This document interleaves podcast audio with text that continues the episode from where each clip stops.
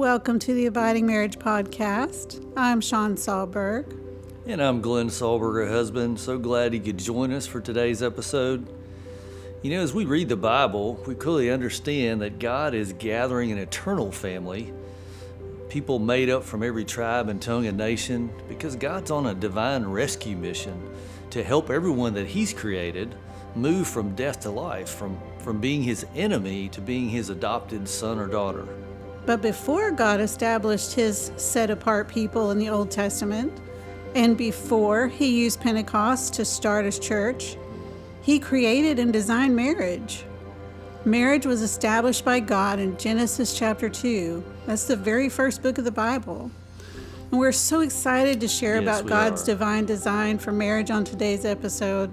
So stay with us to hear more. And as always, thanks for joining us on this journey. You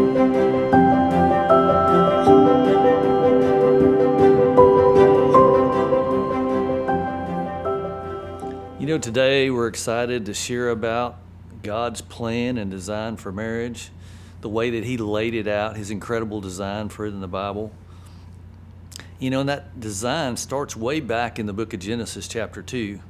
As we stated in intro, before God formed his covenant people, before he established a New Testament church, there was marriage. He designed marriage first. That's how important it was to God and his overall mission. So let me read what God actually says in Genesis 2, and I'll start with verse 18. Then the Lord God said, It is not good for the man to be alone.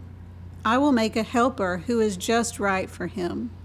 So the Lord God formed from the ground all the wild animals and all the birds of the sky. He brought them to the man to see what he would call them. And the man chose a name for each one. He gave names to all the livestock, all the birds of the sky, and all the wild animals. But still there was no helper just right for him. So the Lord God caused the man to fall into a deep sleep. While the man slept, the Lord God took out one of the man's ribs and closed up the opening. Then the Lord God made a woman from the rib, and he brought her to the man. At last, the man exclaimed, this one is bone from my bone and flesh from my flesh. She will be called woman because she was taken from man. This explains why a man leaves his father and mother and is joined to his wife, and the two are united into one. Now the man and his wife were both naked, but they felt no shame. Yeah, thanks for reading that, sweetie. Mm-hmm. You know, in, in the first chapter of Genesis, right before what my wife read, God, God's created the earth. He's created all the life on the earth, including Adam and Eve. But then here in Genesis 2, we get to see sort of a more detailed account of how God created Adam. In verse 7 of chapter 2, it says, Then the Lord formed the man from the dust of the ground, and he breathed the breath of life into the man's nostrils, and the man became a living person. Now, now God spoke most much of creation into being. He just said the words and things things became, right? But but he took time. He actually formed Adam and he breathed into Adam his very breath. He gave him he gave him life. And this really shows the special unique relationship and care that God had in forming us. He didn't form us like the animals or the trees or the plants. The way he formed us was very personal. And then if you go back to verse 18, God said that it was not good for Adam to be alone. So God had designed Adam not to be by himself, even though Adam had perfect fellowship with God in the garden before Eve Right, was created right, for him. yeah. But God created you and your spouse with a longing inside both of you for someone to help you experience and enjoy and reflect God's image more fully. You know, God did not design us to live this life or to live out our faith in Him alone. He wants us to be with people. To flourish and fulfill God's purpose for your life, you need other people walking alongside you. You know, here's what my friend and mentor Hans Molegraaf has to say on this, uh, and we'll we'll have this in the show notes for you. Here, here's what he said: The problem with Adam's aloneness was not that he lacked something he could not get from Eve, but rather his aloneness prevented him from doing something that is at the very core of God's very image, and that's sacrificially loving someone. It wasn't good for Adam to be alone because without Eve, he didn't have anyone to sacrificially love. We don't love because our, our spouse because they're empty and need love, but because love is the way in which we imitate Christ and bring glory to God. And we love because God loved us first. I really like that quote because it gives us this picture of marriage and, and how God designed it that we were supposed to be serving and loving and freely sacrificing for one another. So, so really, the first thing we see in God's design for marriage is that God created us so that we could serve, love, and sacrifice for our spouse as a reflection of His image inside of us. So, because marriage is not primarily about your happiness or your getting your needs fulfilled, but rather it's about displaying God's love and care towards your spouse as a reflection of you being an image bearer. So, as we've touched on why it was not good for Adam to be alone, let's look at how God created Eve to complement Adam and for Adam to have another human to sacrificially love and serve. I'm so thankful that God created Eve. Yes. Because so, I have my Eve. Her name is Sean. And I'm so glad He created her for me. Yes. So keep in mind that God did not create Eve in the same way that He created Adam. That's really important to God's design for marriage. You know, Genesis 2:21 and the beginning of verse 22 says, "So the Lord God caused the man to fall into a deep sleep. While the man slept, the Lord God took out one of the man's ribs and closed up the opening. Then the Lord God made a woman from the rib." Again, the Lord did not just speak Eve into creation like he did the stars, the planets, and the animals. Like Adam, God personally formed her and created her uniquely. You know, I love what Bible scholar Matthew Henry has to say about how Eve was created. The woman was made out of a rib out of the side of Adam, not made out of his head to rule over him, nor out of his feet to be trampled upon by him but out of his side to be equal with him, under his arm to be protected, and near his heart to be beloved. So, so Eve is a special creation of God, made especially for Adam and taken from part of his own body. You know, Adam didn't find a suitable helper when he was naming all the animals, but he's excited and rejoicing the first time he sees Eve. Verse 23 says, At last, the man exclaimed, this one is bone of my bone and flesh of my flesh. Adam's super excited when he sees Eve and he knows that God's made her especially for him.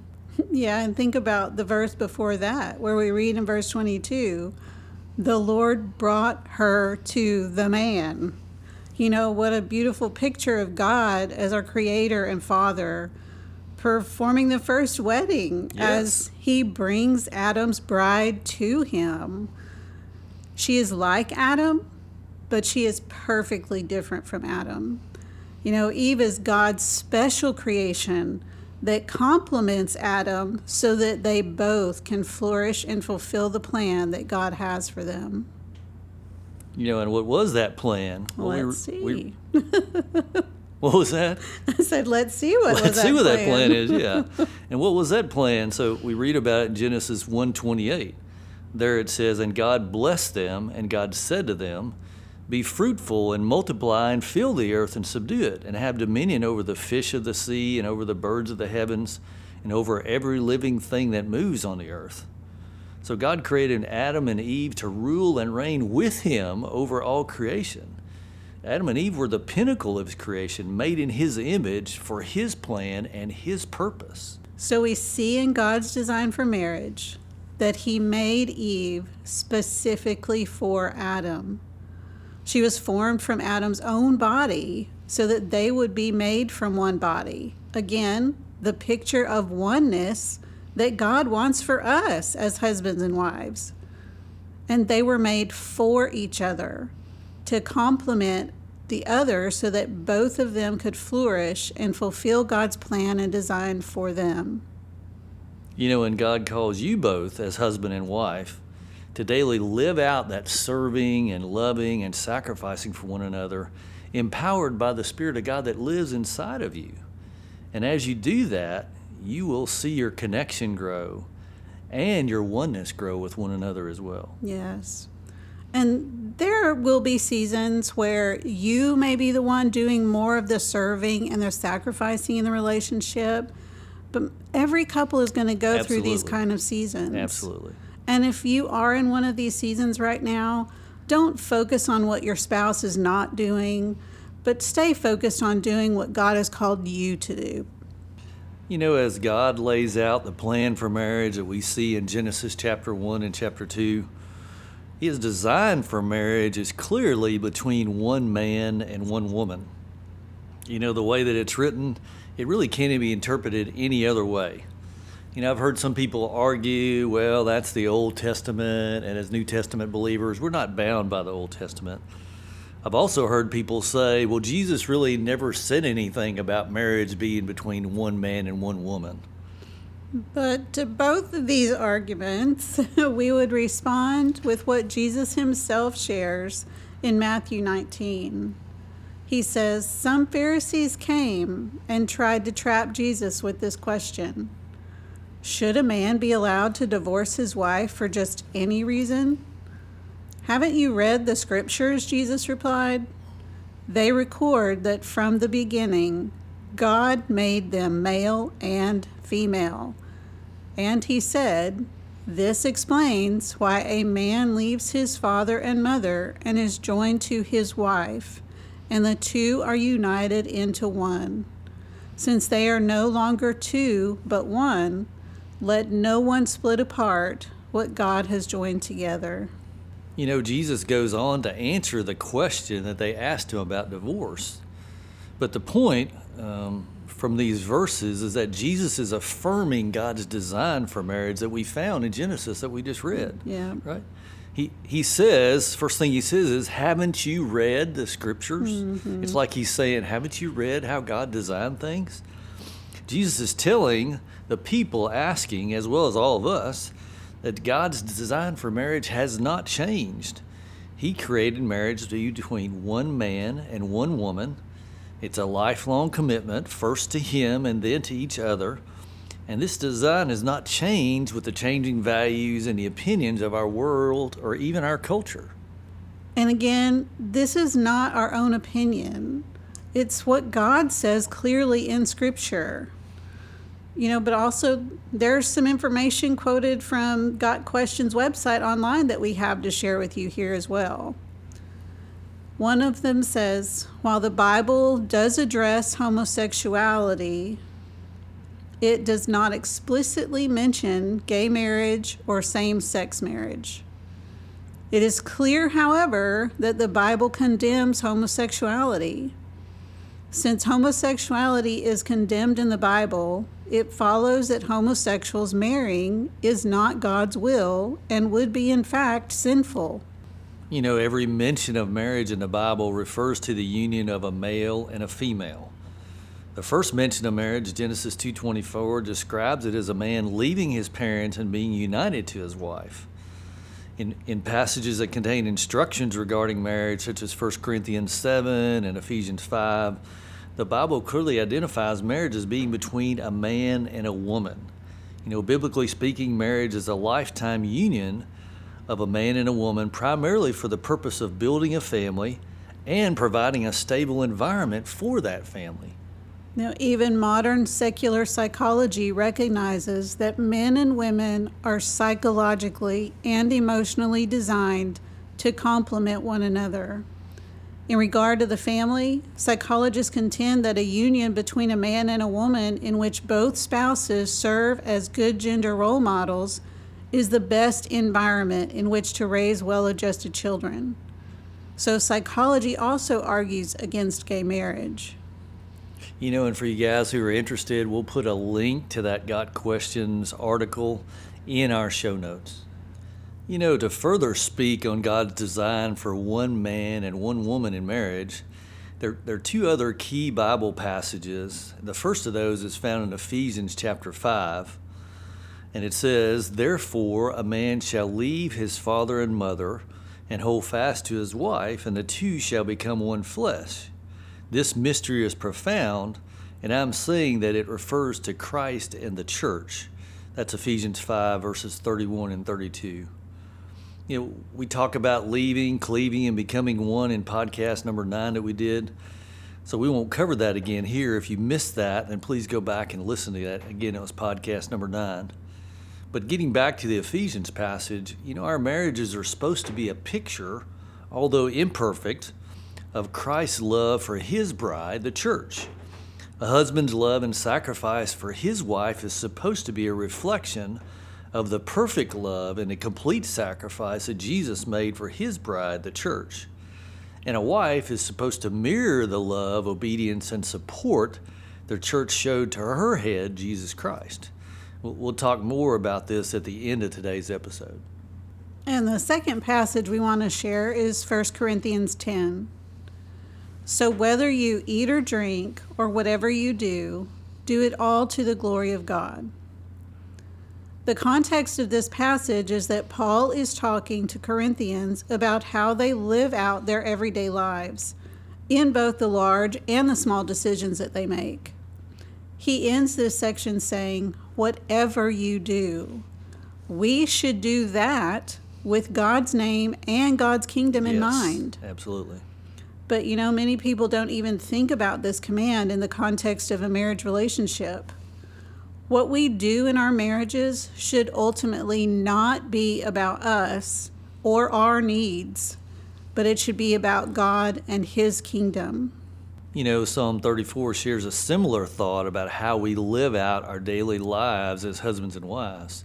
Verse 3 of Psalm 34 says, O magnify the Lord with me, and let us exalt his name together.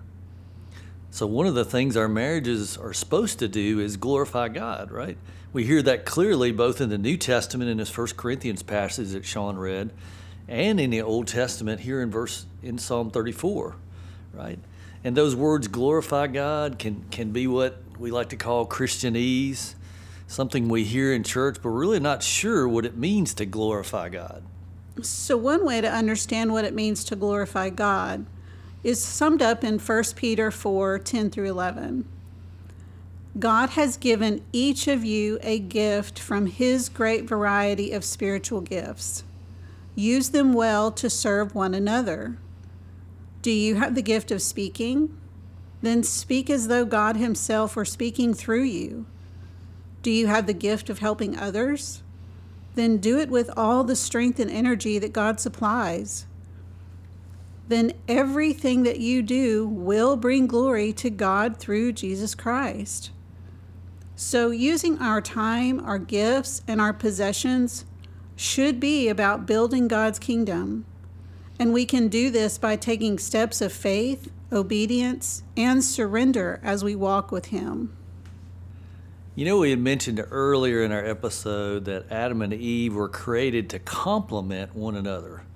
But you know, what, what does it really mean for a husband and wife to complement one another? Well, here, here's what a pastor friend of mine shared on what it means when a husband and wife truly do that, when they complement one another. A husband helps a marriage flourish through leading and serving his wife and family as God designed it, right? So, so again, a husband helps a marriage flourish through leading and serving his wife and family as God designed it. And wives lead the marriage toward flourishing by helping and supporting her husband and her household. So, how do wives lead the marriage toward flourishing? Again, it is by helping and supporting not only her husband, but her whole household. This is what is called complementary, and it is a beautiful thing when lived out as God designed it. You know, and the other thing we need to remind ourselves and remind you and your spouse of is that we can't do this in our own strength. Mm-hmm. But we have to do it with the power of the Spirit of God that lives inside of us as we follow Christ. You know, we, the reality is we could do a whole episode on this, but to sum up what it means, here's three things to think about. You know, a husband learns to love and serve his wife in ways that are specific to how God has made her and in ways that help her use the talents and abilities God's given her as well. And a wife learns to follow and respect her husband so that they flourish together in all aspects of their lives. And part of this is figuring out the best ways to support and encourage her husband so that he can fully use the gifts and abilities that God has given him. So both the husband and the wife are learning about and giving thanks for their spouse's gifts. Knowing that God's designed each of you uniquely with certain gifts that your spouse may not have. This is really a picture of what it means to complement one another Yes. and to help the two become one in using those gifts and strengths, working together to Yes. glorify God and to build His kingdom. You know, as we were preparing for this episode, we found a Matt and Lauren Chandler video clip that we think can be really helpful on, on what it means to navigate and live out what it means to be complementary in our roles as husband and wife. And so we really highly encourage you to listen to that as a couple, uh, discuss what you've heard, and, and really how you're doing and how you might grow in the way that God, God's designed you both to be complementary to one another. We'll put a link to that in the show notes. And we also want to share something important for anyone who may be listening who is single, whether you've never been married, whether you're divorced, or whether you're widowed. On this episode, we know we've been discussing God's design for marriage and specifically how we're designed to love and serve and sacrifice for others, and specifically in this episode, your spouse. But you know, this is not for married people only. That's right. This still applies to people that are single. When God said it's not good for Adam to be alone, he did not somehow make single people incomplete without a spouse. That's true. You know, God does not call everyone to be married. So being married does not complete a person. Right. If, if you're single, God gives you others in your life to walk with you and alongside you. That's why we all need Christ centered community around us to help us grow and mature. Yes. So, for any of you that are single, we know that you have the same longing for someone to help you experience and enjoy and reflect God's image. And God has made this possible through other Christ followers that are in your life. Your Christian community is there to walk with you in your life, and you can mutually help each other to grow and mature in your purposes and your faith. So know that whether you are married or you're single, right. that God has created each one of you for living life with other people. You know, now we want to share some takeaways from each of the main sections from our episode today. And we'll share those takeaways again in our show notes so that you can review those with your spouse and work through them. So, you know, when it, when it comes to loving and serving and sacrificing for your spouse, we want you to take a moment to honestly answer a question. And this question is from a guy named Winston Smith who serves at CCEF. And here's the question Do you see your spouse primarily as an object to meet your relational needs or as one of God's possessions to sacrificially love? And here's a follow up question How do you think your spouse would answer that question for you? Do you does your spouse see you intentionally sacrificing for them? So those are two questions again those will be in the show notes. Also, earlier in this episode, we shared from Ephesians 5 on how our marriage is supposed to increasingly reflect Christ and his bride. In that same section, we shared from 1 Corinthians 10 and Psalm 34 about how we, as husbands and wives, can magnify and glorify God.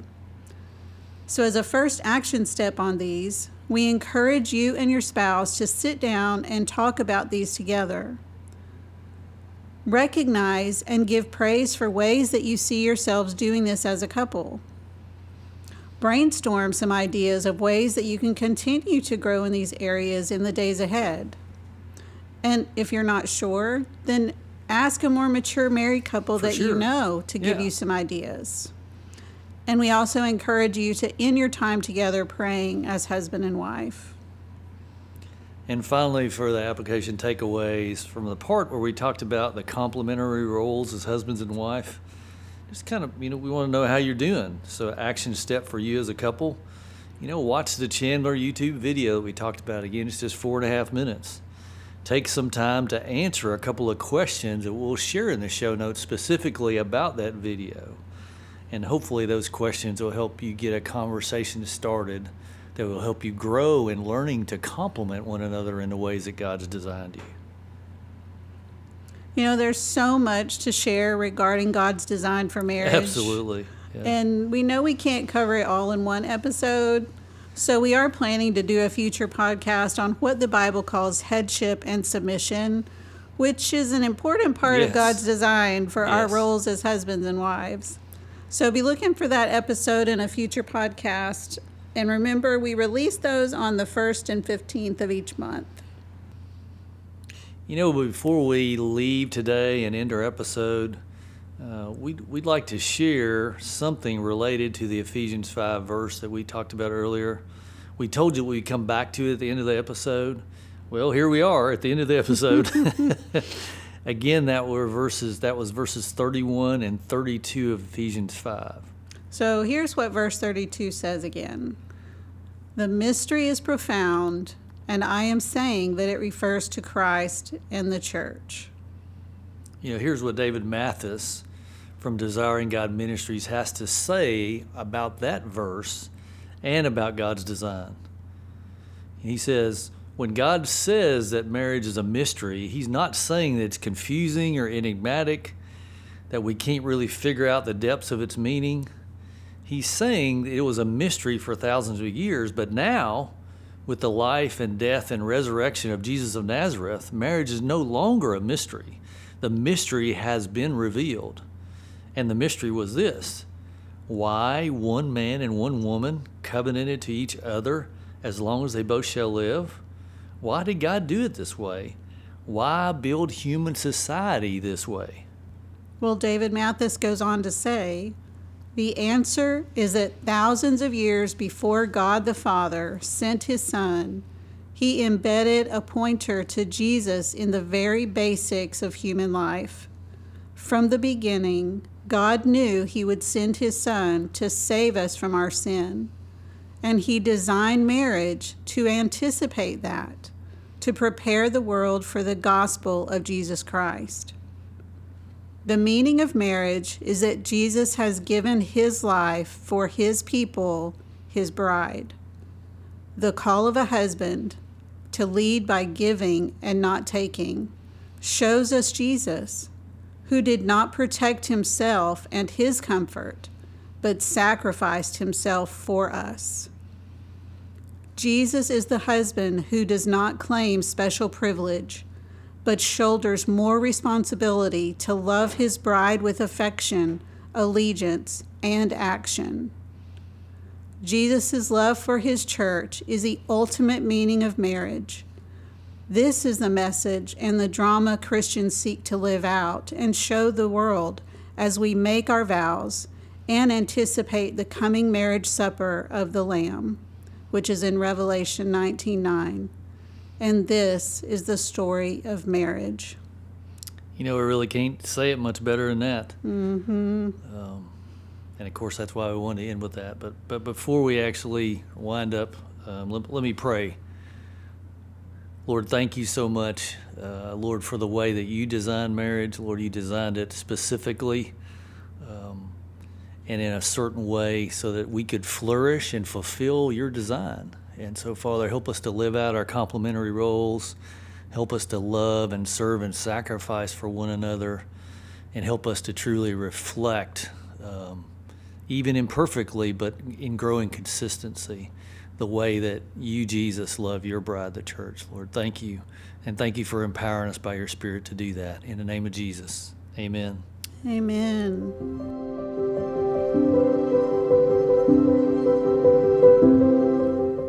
We are so grateful that you join us today on the Abiding Marriage podcast. We do hope that each episode will give you at least one thing to help you grow and thrive as a husband or wife. And in addition to helping you and your spouse, our earnest desire is to help as many couples as we can. Yes. So thank you for sharing our podcast with others. You never know what God can do through you sharing this with another husband or a wife, you know. Absolutely. Absolutely. And hope y'all come back for another episode. Hey, God bless y'all. Bye.